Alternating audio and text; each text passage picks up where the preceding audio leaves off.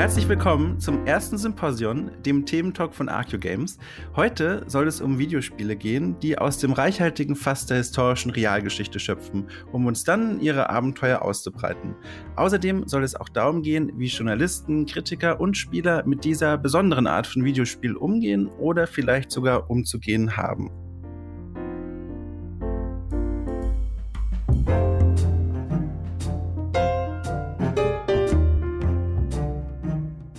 Und um dieses spannende Thema zu diskutieren, habe ich zwei ganz besondere Gäste zur Debütfolge eingeladen. Und zwar zum einen Caroline Wendt.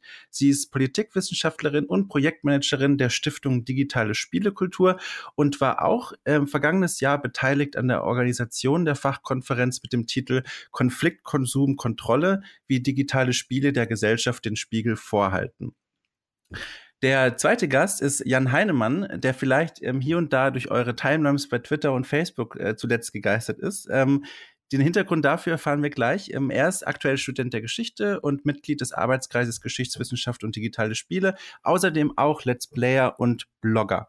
Und Jan, damit würde ich direkt einsteigen. Deine Blogging-Karriere hat letztens ein besonderen einschneidendes Erlebnis äh, zu verzeichnen äh, gehabt. Und zwar hast du geschrieben über das äh, kommende Mittelalter-Rollenspiel Kingdom Come Deliverance und ähm, dass der Lead-Designer Daniel Wavra in der Vergangenheit sich vielleicht ein oder zwei ähm, Äußerungen erlaubt hat und vielleicht ein oder zwei T-Shirts getragen hat, die vielleicht nicht so ganz zu dem Rahmen gepasst haben, äh, ähm, den man vielleicht erwarten sollte. Würdest du das nochmal ganz, ganz kurz zusammenfassen, worum es in deinem Artikel da genau ging? Ja, gerne. Also es geht um äh, das Spiel oder der Aufhänger sozusagen für den Beitrag war das kommende Spiel. Das erscheint, glaube ich, am 13. Februar. Kingdom Come Deliverance ist äh, ein Rollenspiel, das angesiedelt ist im mittelalterlichen Böhmen 1403 äh, und ja in so einem Setting spielt der Züge von Sigismund von Ungarn gegen Böhmen. Da geht es um ja, Erbstreitereien, sage ich mal, äh, in Folge ähm, des Todes des äh, Kaisers des Heiligen Römischen Reiches. Und genau, ähm, der, der Punkt war dann, dass ich mal so ein bisschen gegoogelt habe äh, über den Chefentwickler Daniel Wafra, der schon öfter ähm, durch suspekte Äußerungen irgendwie aufgefallen war und das Ganze aber seltsamerweise, wie ich finde, seltsamerweise bisher im deutschsprachigen Raum eigentlich nie zur Sprache gekommen ist.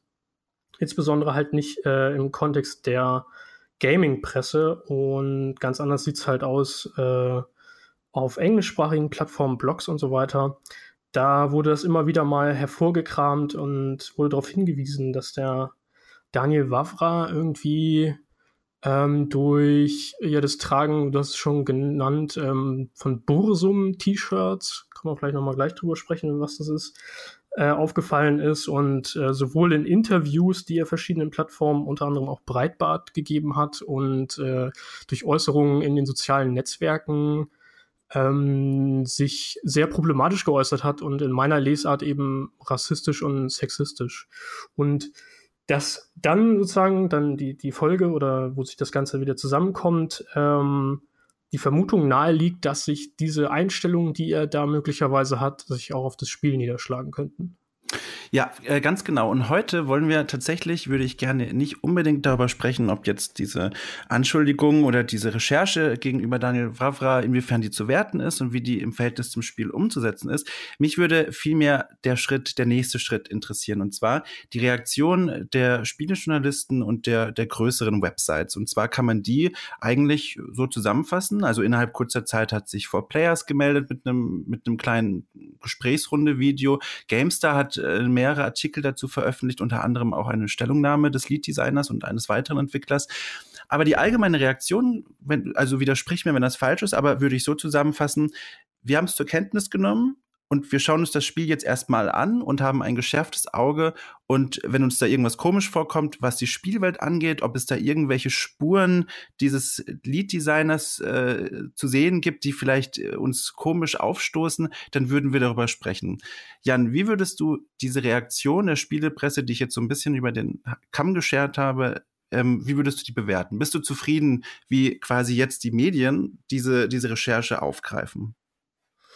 Naja, ob ich zufrieden bin, kann ich noch nicht sagen. Das muss sich äh, langfristig irgendwie zeigen, wie ähm, die, der Umgang mit Darstellung von Geschichte in digitalen Spielen sich jetzt möglicherweise äh, ändert, ob da eine kritischere Auseinandersetzung damit stattfindet, denn bisher ist es zumindest meinem Eindruck nach so, dass äh, die Gaming-Presse auf diesen Realismus und Authentizitätshype, der, also mit dem die Spiele häufig beworben werden, einfach unkritisch aufspringt. Und äh, das kann man halt auch bei unterschiedlichsten Spielen immer wieder sehen. Da wird von realistischen Darstellungen gesprochen, wird davon gesprochen, dass man Geschichte akkurat nachspielen könne und dergleichen. Und das ist ja eigentlich der, der Kernpunkt meiner Kritik, dass wir darüber mal ein bisschen kritischer sprechen müssen, wie diese Darstellung von Geschichte in Spielen eigentlich aussieht. Ähm, das ist ein ganz hervorragendes Stichwort, um jetzt äh, die zweite Gästin mit ins Boot zu holen, und zwar Caroline. Ähm, auf dieses Stichwort habe ich eigentlich nur gewartet. Kurz zum Kontext. Ähm, ich habe von dir gelesen, du hast ähm, vor einiger Zeit einen Artikel auf der Webseite Grimme Game veröffentlicht. Und zwar drehte sich der Artikel über Spiele im Schulunterricht.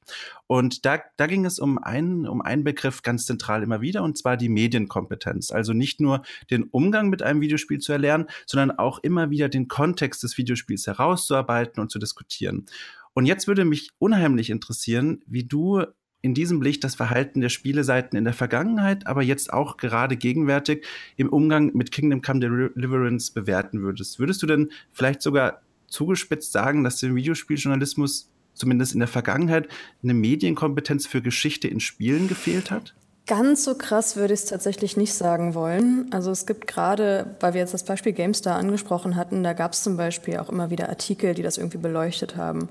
Aber ich finde schon, dass die deutsche Spieleberichterstattung sich sehr auf Zahlen, Daten, Fakten konzentriert und wie gut ist die Technik und wie gut ist die Grafik und weniger darauf, was wird in dem Spiel eigentlich ich will jetzt nicht sagen ideologisch, aber inhaltlich besprochen, wie müssten Jugendliche damit umgehen.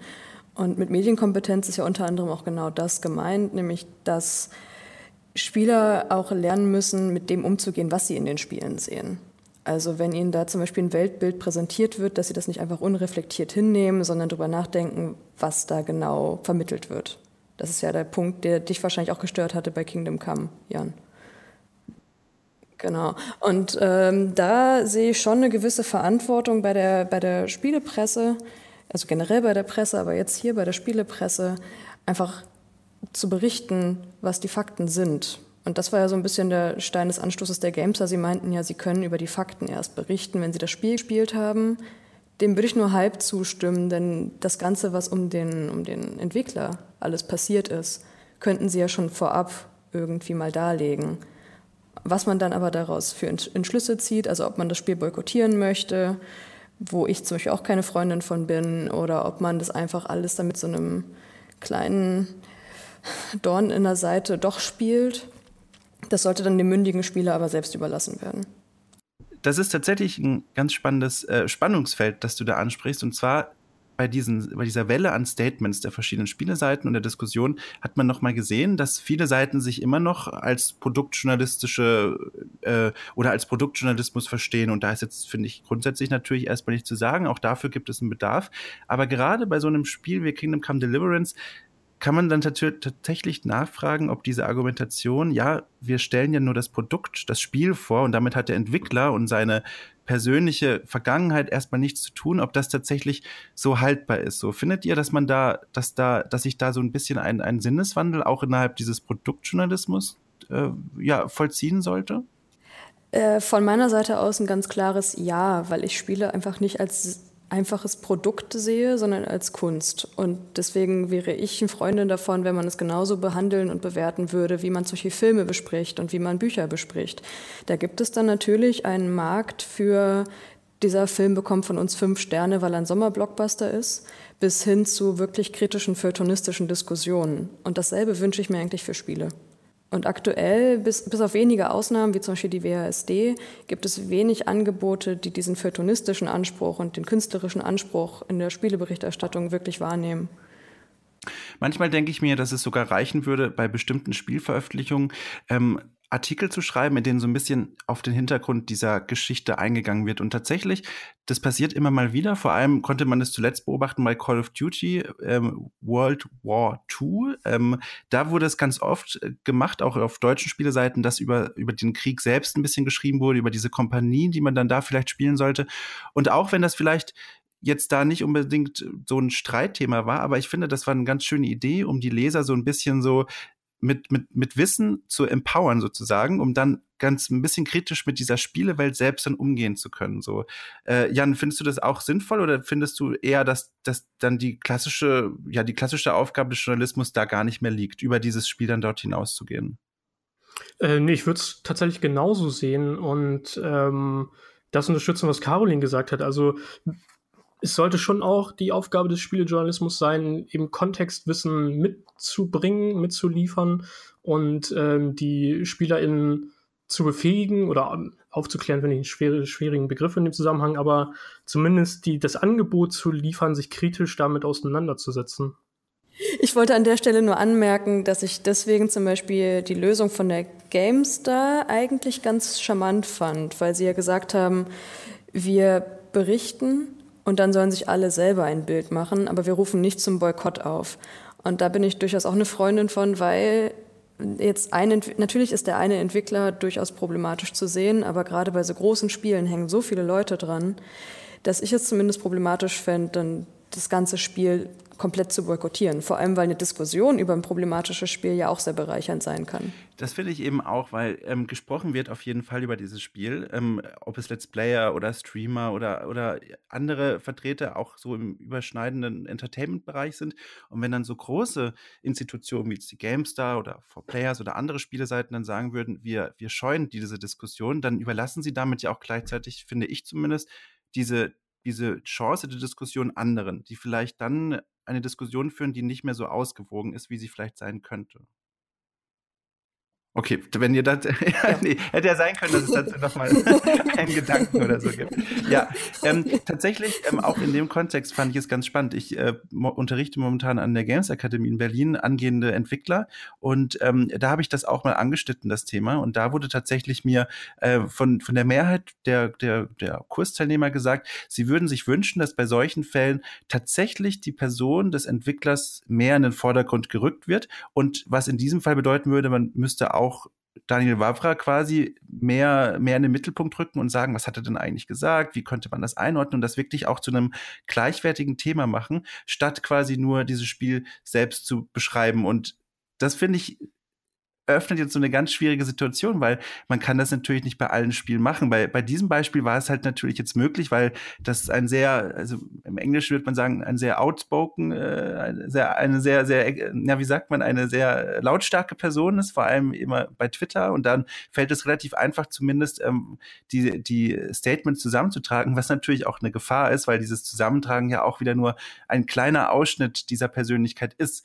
Äh, Jan, hattest du da eigentlich Bedenken, wenn du diesen, also diese Recherche, die ja tatsächlich zumindest von der Länge her sehr ausführlich ist, dass du die zusammenträgst und vielleicht tatsächlich dann zu Schlüssen kommst, die zwar im Spiegel der, der Statements logisch und nachvollziehbar scheint, aber dann vielleicht doch nicht alles abbilden kann? Äh, ja, in gewisser Weise schon. Ähm, nur ist es aber auch so, dass ich den Beitrag auch bewusst polemisch verfasst habe, ein bisschen überspitzt vielleicht auch, eben um einen, einen Anstoß für eine Debatte zu liefern. Und ähm, ich finde auch, dass man die, was häufig jetzt passiert ist, auch bei der Gamester, auch bei 4Players, ähm, nicht unbedingt sagen kann, dass das einfach nur so einzelne rausgepickte Äußerungen sind. Denn Wafra hat ja durchaus jahrelang in den verschiedenen Interviews, die er gegeben hat, immer wieder seine Positionen ähm, ähm, reproduziert und bekräftigt. Und von daher kann man auch nicht sagen, dass er, wie er es in, in seinem äh, Statement bei der GameStar selber sagt, dass er da nicht groß drüber nachgedacht hätte, was er da in dem Interview sagt oder bei Twitter schreibt. Das halte ich nicht so richtig für glaubhaft. Ja, äh, Caroline, wie siehst du das? Ähm, ich, ich will jetzt keine große Debatte aufmachen da zum Thema, wie man Kunst und Künstler trennen kann. Aber das ist ja an sich die wichtigste, eine der wichtigsten Fragen, wenn wir darüber sprechen. Ist Kunst gleich Künstler? Das ist ja nicht nur bei den Spielen gerade relevant, sondern wir sehen es ja auch gerade in Hollywood bei Filmen, Stichwort Harvey Weinstein und so weiter. Ähm, ich finde es bei so großen Spielen wie Kingdom Come Deliverance ehrlich gesagt schwierig und ich finde es auch bei vielen der sogenannten AAA-Produktionen recht schwierig, weil man da einer von sehr vielen ist. Natürlich hat ein Creative Director oder jetzt ein, so jemand wie der WAFA ähm, sehr viel Mitspracherecht, aber es ist ja nochmal was ganz anderes, wie er das Spiel beeinflusst, wie es zum Beispiel bei Indie-Spielen ist oder Her Story von Sam Barlow. Der hat natürlich einen ganz anderen kreativen Einfluss auf das, was am Ende bei rauskommt als jemand, der an so einem riesigen Spiel arbeitet. Deswegen kann ich mir nicht vorstellen, dass, dass das gesamte Spiel von seiner Ideologie, also ich sage jetzt absichtlich Ideologie, durchsetzt wäre, weil ja sehr viele Parteien daran beteiligt sind. Ich glaube, dass ich gerade deine Frage umgangen habe. Es tut mir leid. ich weiß nicht, vielleicht hast du das getan, aber es, es fühlte sich trotzdem nach einer guten Antwort an. So.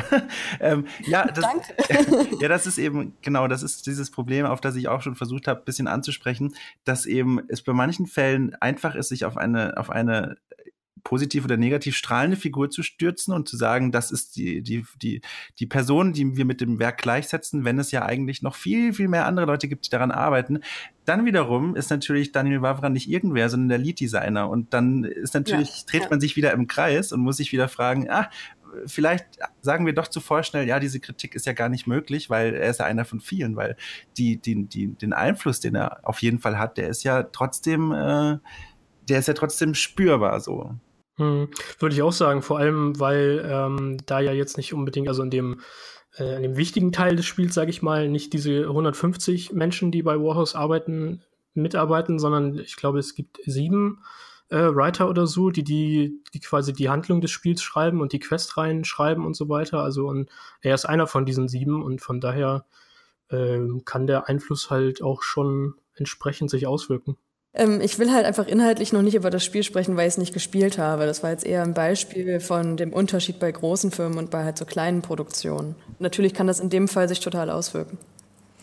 Ja, äh, eben, also man muss es natürlich auch nochmal abwarten und gucken, was passiert, aber diese Diskussion, die da eröffnet wird im Vorfeld zwischen Künstler, äh, Künstler und Kunstwerk, die finde ich schon sehr spannend. Und manchmal habe ich das Gefühl, vor allem eben im Bereich von solchen Spielen, die, die ein historisches Setting sich erwählen, dass man einfach mal versuchen sollte, oder anders gesagt, dass dieses Problem gelöst werden könnte, diese Frage zwischen Einfluss des Künstlers auf das Kunstwerk, wenn man mal viel häufiger mit den historischen Beratern sprechen dürfte, die in diesen Projekten aktiv waren, weil ich weiß nicht, was ihr dafür, dazu für eine Meinung habt, die werde ich gleich erfragen, aber ich merke immer wieder, dass ähm, ganz viel im Marketing, in den PR-Nachrichten und in den Trailern erzählt wird, ja, wir haben unser Projekt auch extra mit historischen Beratern bestückt, damit die uns sagen, wie es damals war und wie es aussah und die haben uns dann dabei beraten und es war alles super. Aber gleichzeitig ist es unheimlich schwer mit diesen, also als Journalist mit diesen historischen Beratern ins Gespräch zu kommen, aus eigener Erfahrung jetzt. Die werden immer so, also wenn man, man kommt mit ihnen in Berührung, dann so auf Anspielevents, wenn sie dort dann auch sind und dann bekommt man so zehn Minuten Interviewslots mit denen. Und das fühlt sich eher an wie so ein, wie so ein Bonus so oder wie so eine Dreingabe, aber darum geht es ja eigentlich gar nicht so. Dieses Gefühl habe ich dann immer, wenn ich mit diesen Leuten rede, weil die sind nur so fast schon auf dem Abstellgleis während dieser Events und dabei denke ich mir, es wäre viel spannender, mal dann diese Fachleute zu fragen und zu sagen, wie war denn diese Situation eigentlich in dem Meetingraum, als du dann gesagt hast, ja, also jetzt mal ein Beispiel so, äh, lieber historischer Berater, du hast in dem Meeting doch bestimmt mal gesagt, so ja, es gibt theoretisch die Möglichkeit, dass People of Color in Böhmen des 14. Jahrhunderts, äh, 15. Jahrhunderts rumlaufen, so. Wie haben die Entwickler darauf reagiert? So, wie wurde das diskutiert? Was hat man damit gemacht? Allein diese Frage zu stellen, dass die Antwort darauf wäre so spannend und interessant, aber leider werden diese historischen Berater immer sehr in, im Hintergrund gehalten, so gerade für Journalisten. Und ich finde, wenn man die ein bisschen in den Vordergrund holen könnte und öfter sich mit denen verbinden könnte, das wäre unheimlich gewinnbringend für diese Diskussion. Findet ihr das nicht auch? Ja, absolut, klar.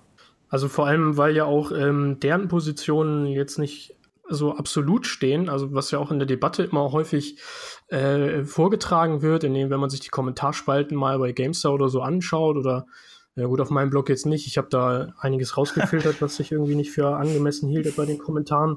Ähm, aber dann wird doch immer vorgebracht, ja, äh, hast du denn schon jemals People of Color in, in Tschechien gesehen? Da können ja überhaupt keine gewesen sein. Oder hast du einen einzigen handfesten Beweis, ja, was sowieso schon mal, wenn man über Geschichte spricht, irgendwie ein schwieriger Begriff ist, ein Beweis, dass da nun äh, ein Farbiger in diesem Dorf gelebt hat, dass, der, dass er in dem Spiel abgebildet wird. Darum geht's ja überhaupt gar nicht, sondern ähm, natürlich knüpfen die Spiele und auch die, die HistorikerInnen ja an bestimmte Tradierungen an. Also sowohl jetzt bei den Spielen würde ich erstmal sagen, hauptsächlich an irgendwie geschichtskulturelle Vorstellungen, die kollektiv vorherrschen, als auch bei den WissenschaftlerInnen dann natürlich an Wissenschaftsdiskurse. Und natürlich müssen auch die kritisch hinterfragen diskutiert werden. Das steht ja außer Frage. Das hätte ich nämlich auch noch hinzufügen wollen, dass nicht je, also Wissenschaft per se ist ja nicht die objektive Wahrheit auch da, die lebt ja auch von Peer-Review-Prozessen und von Diskussionen. Und auch da macht das natürlich einen Einfluss, was für einen Historiker man sich zum Beispiel ins Team holt. Also auch da gibt es ja unterschiedliche Schwerpunktsetzungen, Perspektiven und so weiter. Das heißt, so, eine, so eine Diskussionskultur aufzumachen mit politischen Beratern, mit historischen Beratern, fände ich extrem spannend. Genau, weil ich finde auch, dass dieses, dass diese Aussage, wir haben einen Historiker rangeholt, das ist erstmal auch so ein bisschen so eine Worthülse, weil äh, das klingt natürlich erstmal super, aber wie du auch eben genau richtig gesagt hast, da kann sich so viel dahinter verbergen. Wie ist der Schwerpunkt der Person? Wie ist der Kontext der Person? Ähm, wie, wie, welche, welche Forschung deckt er selber ab und wie wird damit umgegangen? Äh, das finde ich total spannend und diese Gespräche würden genau sowas dann so ein bisschen transparenter machen und, und, und aufdecken. Ich, also das ist was, was ich mir viel häufiger ja. wünschen würde. Ja?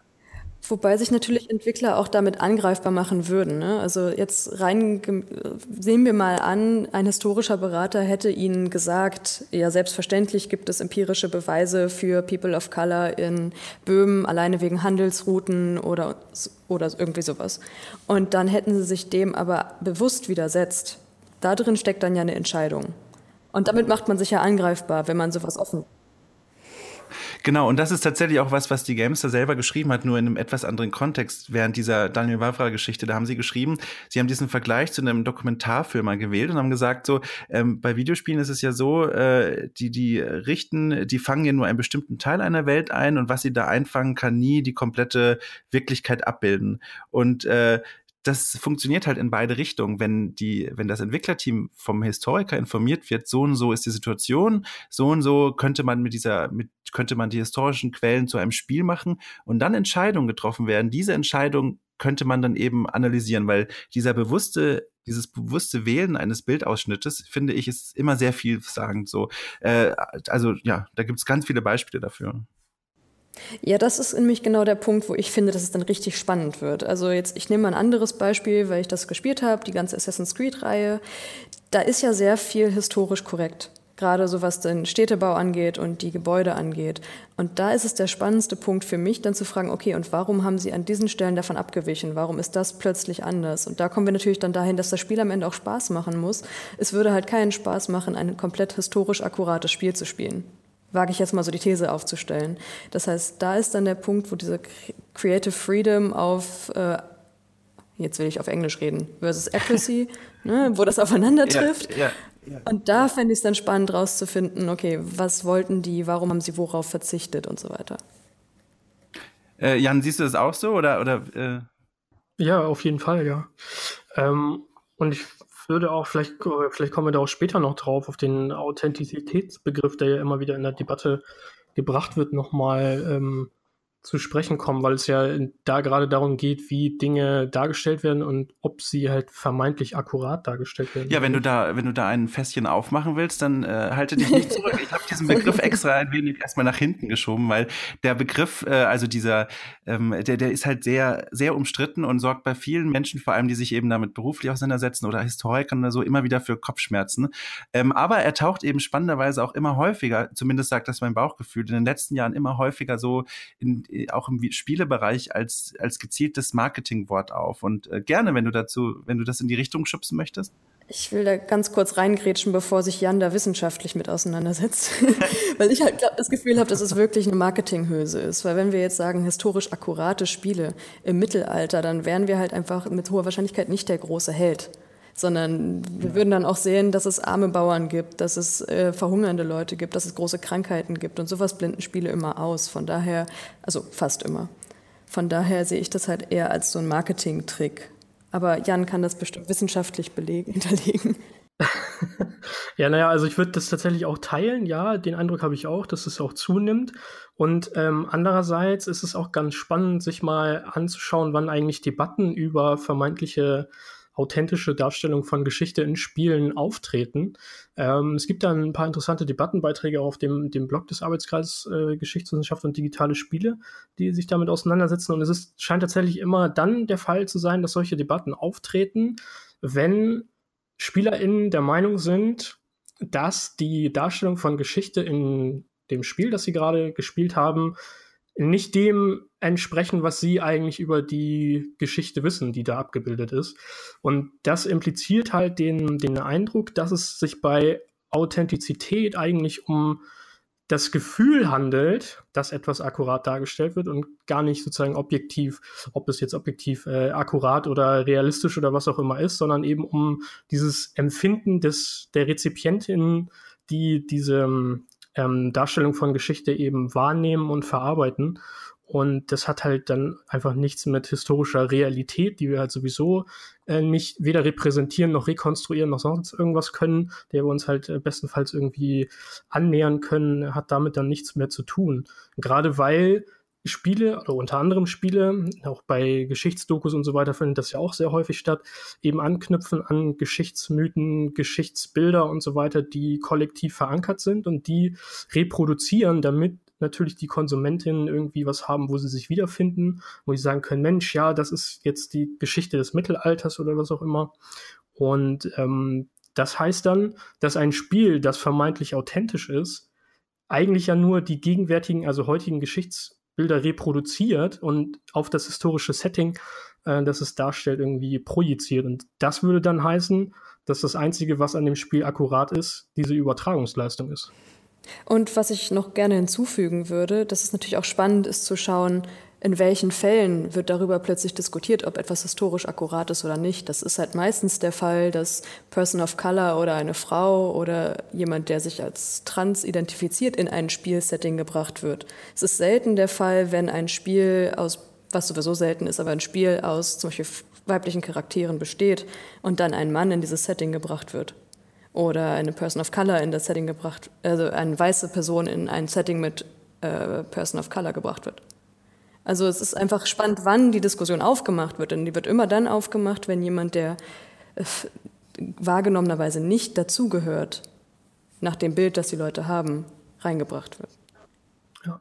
Ja, auf jeden Fall, ja. Also es geht dann äh, sehr schnell oder fast immer eigentlich um Identitätsdebatten, ja, also um defensive, den Versuch, die eigene Identität, die man da vermeintlich unter Beschuss sieht, zu verteidigen.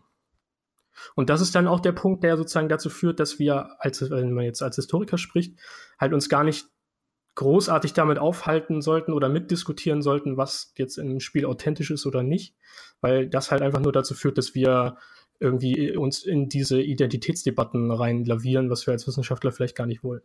Und das ist, glaube ich, genau die Stelle, wo, wo ich dann denke, da müsste eigentlich der Spielejournalismus so eine, so eine Lücke füllen oder zumindest ähm, versuchen, ein Angebot zu schaffen, um solche Diskussionen zu entschärfen oder gar nicht erst aufkommen zu lassen. Ich erinnere mich damals als Battlefield 1, äh, Shooter im Ersten Weltkrieg quasi, äh, der, als das erschienen ist und dann herausgekommen ist, dass die Scharfschützen des Deutschen Kaiserreichs äh, ausschließlich schwarz sind, wie es da abgegangen ist, also in den Kommentarbereichen, äh, also egal, wo du darüber geschrieben hast, dass es also nur diese Ankündigung und dieser Trailer, da, da, da wurden, da wurden, also da, da wurden Dinge gesagt, die ich nie wieder in meinem ganzen Leben lesen möchte. Das war ganz furchtbar.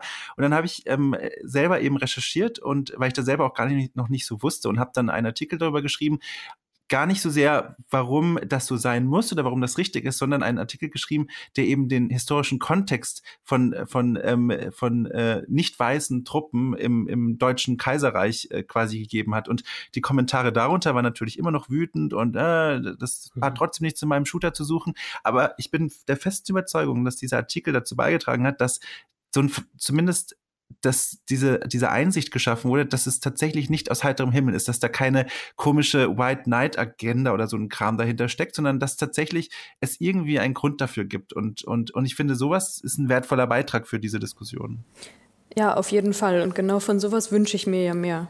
Also es war eine gute Aktion. Ja, darauf wollte ich jetzt nicht hinaus. Doch, doch, aber, aber kann man ja auch mal sagen. Ja, ja danke. Ja. Ja, aber. Aber Jan, du fandest das bestimmt doof. Ach nee, Caroline möchte noch was sagen. Entschuldigung. Ne, das ist hier mal so doof verzögert und dann. dann ja, ja. ich habe leider, hab leider auch so einen kleinen Leck drin. Aber das ist natürlich dann nochmal ein ganz anderer Anspruch an einen Spielejournalisten. Und da muss man sich dann auch einfach anschauen, ob da zum Beispiel in Redaktion überhaupt die Zeit für da ist. Weil ein Produkttest braucht natürlich auch viel Zeit. Und eine inhaltliche Auseinandersetzung mit Battlefield One braucht Zeit. Aber um dann sich noch historisch damit auseinanderzusetzen, da braucht man ja auch Quellenarbeit und so weiter. Die kann vielleicht gar nicht jeder leisten. Also das ist natürlich auch ein Anspruch, den wir jetzt an, an Spielejournalisten haben, wo wir sagen, die müssten sich verhalten wie Feuilletonisten oder Wissenschaftler. Das ist vielleicht auch einfach ein sehr, sehr hoher Anspruch.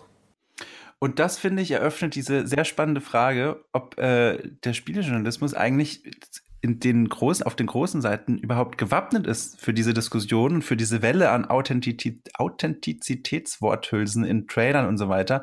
Weil ich kenne es ja selber aus dem Alltagsbetrieb, wie du richtig sagst, die Zeit dafür ist ganz, ganz oft nicht, weil ganz, ganz viele andere Dinge passieren. Ähm, und, und dann frage ich mich so, das, das, das steuert doch fast schon auf so eine kleine so, also Katastrophe ist viel zu weit gegriffen, aber auf so ein, dass man eben dieses Thema an sich vorbeiziehen lässt und Chancen ungenutzt lässt, in eine viel spannendere und interessantere Sparte reinzustoßen, so aus verschiedenen Gründen? Ähm, naja, also ich weiß auch gar nicht, ob, ob das aktuell die Redaktion so leisten könnten. Da habe ich viel zu wenig Einblick da drin, wie das, wie das personell aussieht und wie die Zeiten aussehen. Aber dann wäre es doch schön, darauf zum Beispiel zusammenzuarbeiten mit Leuten, die das halt schon machen oder mit Freischaffenden zusammenzuarbeiten und sich Gastbeiträge einzukaufen. Das fände ich halt zum Beispiel eine Option. Ja, das lese ich tatsächlich auch immer wieder im englischsprachigen Raum vor allem. Da gibt es momentan auch oft die Forderung, dass sich äh, Historiker und äh, Menschen wie Jan äh, nicht so sehr dieser Diskussion äh, verschließen sollten, sondern quasi auf die Webseiten drängen sollten und äh, erzählen sollten, äh, wie es um diese Begriffe eigentlich bestellt ist. Aber das ist natürlich auch wieder eine sehr einseitige Forderung. Ja, also ich würde die Forderung tatsächlich unterstützen. Ich habe das ja auch in äh, dem einen Beitrag zur Authentizitätsdebatte auf dem Blog des Arbeitskreises ja auch getan, ähm, wo ich mir die Frage gestellt habe, na gut, wenn wir uns als Historiker, HistorikerInnen jetzt nicht in die Debatte einbringen wollen, was jetzt authentisch in dem Spiel ist oder nicht, was können wir denn dann eigentlich mit dieser Debatte machen? Und dann wäre mein, mein Anliegen oder die, die Idee, die ich da habe, halt, dass man hingeht und sich einfach mal diesen Diskurs vornimmt und den dekonstruiert und das dekonstruiert, was da als vermeintlich realistisch dargestellt wird. Und ähm, ich meine, es gibt ja teilweise, es gibt ja schon Blogs und so weiter, ähm, auch von GeschichtswissenschaftlerInnen, die sowas tun gelegentlich. Ähm, tatsächlich jetzt so offensiv in den Kommentarspalten unter der Gamestar oder so vielleicht nicht. Ähm, aber generell muss, glaube ich, auch da in der Geschichtswissenschaft nochmal eine sehr viel größere ähm, Sensibilität für den ganzen Themenkomplex überhaupt entstehen. Denn es ist auch ja in weiten Teilen so, dass man da von, von Wissenschaftskommunikation über digitale Netzwerke nicht allzu viel hält und dass man sich auch mit den Anführungszeichen neuen Medien nicht auseinandersetzen will, großartig. Also ich meine, die, die Auseinandersetzung mit Geschichte in Filmen ist ja schon irgendwie tatsächlich als sehr fortschrittlich oder als, als das, wo, wo die Geschichtswissenschaft sich sozusagen am weitesten vorgewagt hat äh, bisher, leider, ja, zu betrachten. Und da, da müsste halt auch von der wissenschaftlichen Seite aus erstmal noch viel mehr Sensibilität geschaffen werden für die Themenbereiche und viel mehr Auseinandersetzung stattfinden mit dem, mit dem Medium und überhaupt dem ganzen Diskurs. Das sehe ich tatsächlich leider auch so. Also es gibt so einen gewissen Elitarismus gegenüber der klassischen Spielepresse, dass die ja das eh nicht leisten könnten, aber nicht aus, aus Ressourcengründen, sondern eher so aus intellektuellen Gründen. Und dass man sich auch nicht dafür öffnen möchte, überhaupt über Spiele wissenschaftlich zu schreiben. Ich kenne das jetzt selber aus der Politikwissenschaft auch, dass es da sehr, sehr wenige gibt, die sich überhaupt darauf einlassen, über digitale Medien zu schreiben. Ähm, und gleichzeitig äh, zu Jan, natürlich gibt es Blogs, die sich geschichtswissenschaftlich damit auseinandersetzen, aber damit erreicht man natürlich trotzdem nur die Wissenschaftler-Community. Also damit erreicht man halt gerade nicht die breite Masse, die man erreichen möchte, die man halt zum Beispiel über GameStar oder 4Players erreichen würde.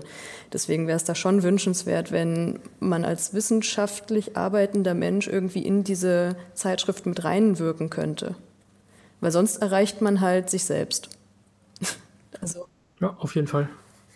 Ja, und dann müssten nur noch idealerweise diese Wissenschaftler auch noch so schreiben können, dass es auch Menschen verstehen, die nicht an Hausarbeiten und so gewöhnt sind. Und das ist tatsächlich, also das mag vielleicht für den einen oder anderen äh, komisch klingen oder nach einem Witz, aber also das ist tatsächlich ein Problem, glaube ich. Also ich weiß selber noch, als ich äh, studiert habe und nur Hausarbeiten geschrieben habe und nur Bachelorarbeiten und so ein Kram und ich dann in die Spielebranche gekommen bin, ich musste komplett neu lernen zu schreiben. Also also das war es eine völlige andere Art und Weise, sich mit Themen auseinanderzusetzen. Plötzlich sind Dinge wie Spannungsbögen relevant, so die in einem Hausarbeit eigentlich eher nachrangig sind. Da geht es um ganz andere Dinge und das ist halt natürlich dann auch nochmal so ein, so ein Problem.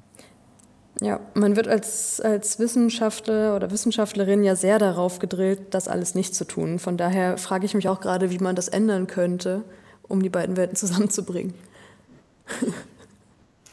Das ist eine ehrgeizige offene Frage. Jan, hast du die Antwort auf diese, auf diese Frage?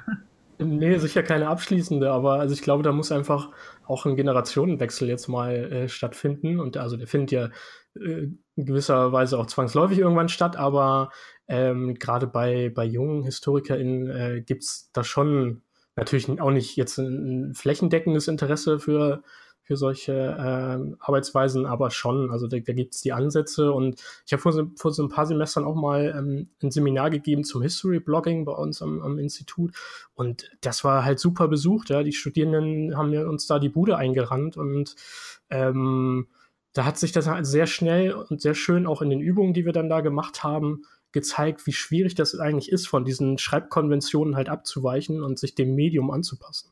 Und da muss viel mehr ja, ich benutze das Wort eigentlich ungern, aber Kompetenzvermittlung halt stattfinden. Ja, ähm, tatsächlich auch von der, um von der anderen Seite was ganz ähnliches zu berichten, als ich noch festangestellt war bei GamePro ähm, und da hin und wieder mal sowas geschrieben habe. Es war tatsächlich ganz, ganz oft zu beobachten, dass diese Artikel ganz besonders viel gelesen und geteilt wurden. Einfach, also diese Artikel, die so ein bisschen Kontext geben und die so ein bisschen über das Thema, das, also die, die Geschichte selbst sprechen, die in diesen Spielen thematisiert wird, ob es jetzt nun im Sinne von so Fun Facts aufgezogen ist oder wirklich als, als Recherche und Reportage, die kamen immer gut an. Und ich habe auch, wenn ich so dieses englischsprachige Angebot beobachte, so was Artikel angeht, aber auch auf YouTube, so verschiedene Kanäle wie zum Beispiel History Respawned, das werde ich hier auch verlinken, damit man sich das mal angucken kann. Also da, da spielt jemand mit einem Historiker oder mit einer Forscherin ähm, ein Videospiel und dann redet der Experte oder die Expertin über das, was man in diesem Spiel so sieht und wie dieses Spiel, was das für eine Beziehung zur Geschichte hat. Und dieser Kanal, der, der, der läuft. Also das schauen sich Leute an, so, das, das interessiert Leute. Und ich glaube, das ist tatsächlich halt was, wohin sich so, also was ich mir wünsche, ähm, sich so ein bisschen dieser Spieljournalismus weiterentwickelt. Also der soll nicht zur, zur neuen Historikerlaube werden, so, aber das ist so quasi so, finde ich, so ein neues Feld, das sich so entwickelt und das sich vor allem auch entwickelt, wenn der Spieljournalismus nicht mitmacht. Und das ist eben so, also die Leute bilden sich ihre Meinung und, und sagen weiterhin, ja, das muss authentisch sein und da sind nur Weiße im Mittelalter und, und Frauen äh, werden da gefälligst bitte immer vergewaltigt und so ein Blödsinn. Und wenn es halt niemanden gibt, der, der dort quasi einen Gegenpol aufbaut, an den Stellen, wo die, sich die Leute diese Meinung bilden, finde ich das halt ganz, ganz schwierig. Und deswegen würde ich mir das wünschen, dass sich das so ein bisschen in diese Richtung in Zukunft weiterentwickelt. Aber ich glaube auch gleichzeitig, um das auch noch dazu zu sagen, es besteht so ein Bewusstsein. Und äh, Jan, ich finde auch solche Texte, die du dann da geschrieben hast, diese Recherche, man, man kann an ihr aussetzen, was man möchte, an der Recherche oder was auch immer. Aber ich finde, es wurde eine Diskussion damit äh, losgelöst. Und diese Diskussion, selbst wenn alle sagen, ja, ja, das ist nur Blödsinn, was er schreibt, was ja nicht so ist, aber selbst wenn das alle sagen würden, das trotzdem ist dieses Thema plötzlich präsent. Der ein oder andere Leser oder Leserin wird das mitbekommen haben und plötzlich jetzt merken, dass dahinter tatsächlich Fragen stehen, die, wichtig, die wichtig sind, die, die bedeutsam sind sind. So, und ich finde, allein dafür, das war das ein wichtiger Beitrag und ich finde, die Richtung stimmt erstmal jetzt so, würde ich ganz vorsichtig sagen. So. Äh, würdet ihr mir da zustimmen oder seid ihr pessimistischer? Äh, nee, ich würde dir zustimmen. Also ich finde die Diskussion an sich auch wichtig. Und die Diskussion ist jetzt ja nicht nur bei Geschichtswissenschaften wichtig, sondern zum Beispiel halt auch bei politikwissenschaftlichen Darstellungen oder bei den Gender-Themen. Ich finde es einfach wichtig, dass darüber diskutiert wird und wie sich dann die Leute da, dazu positionieren, ist ja Gott sei Dank ihnen selbst überlassen. Aber dass sie alleine diese, diese Informationen bekommen, um sich damit zu beschäftigen, finde ich sehr wichtig. Ja, sehe ich ganz genauso. Und ich hoffe halt, dass die Debatte jetzt ähm, nicht an dem spezifischen Spiel und der spezifischen Person eben hängen bleibt, sondern sich auch etabliert und, und weiterläuft, einfach konsequent.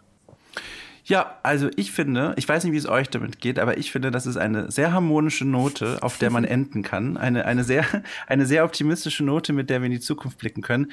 Wenn ihr nichts mehr hinzuzufügen habt, äh, dann würde ich sagen, bedanke ich mich äh, mit ganz großem äh, Ausrufezeichen bei euch für euer, für euer, für eure Beiträge und für, für die spannende Diskussion.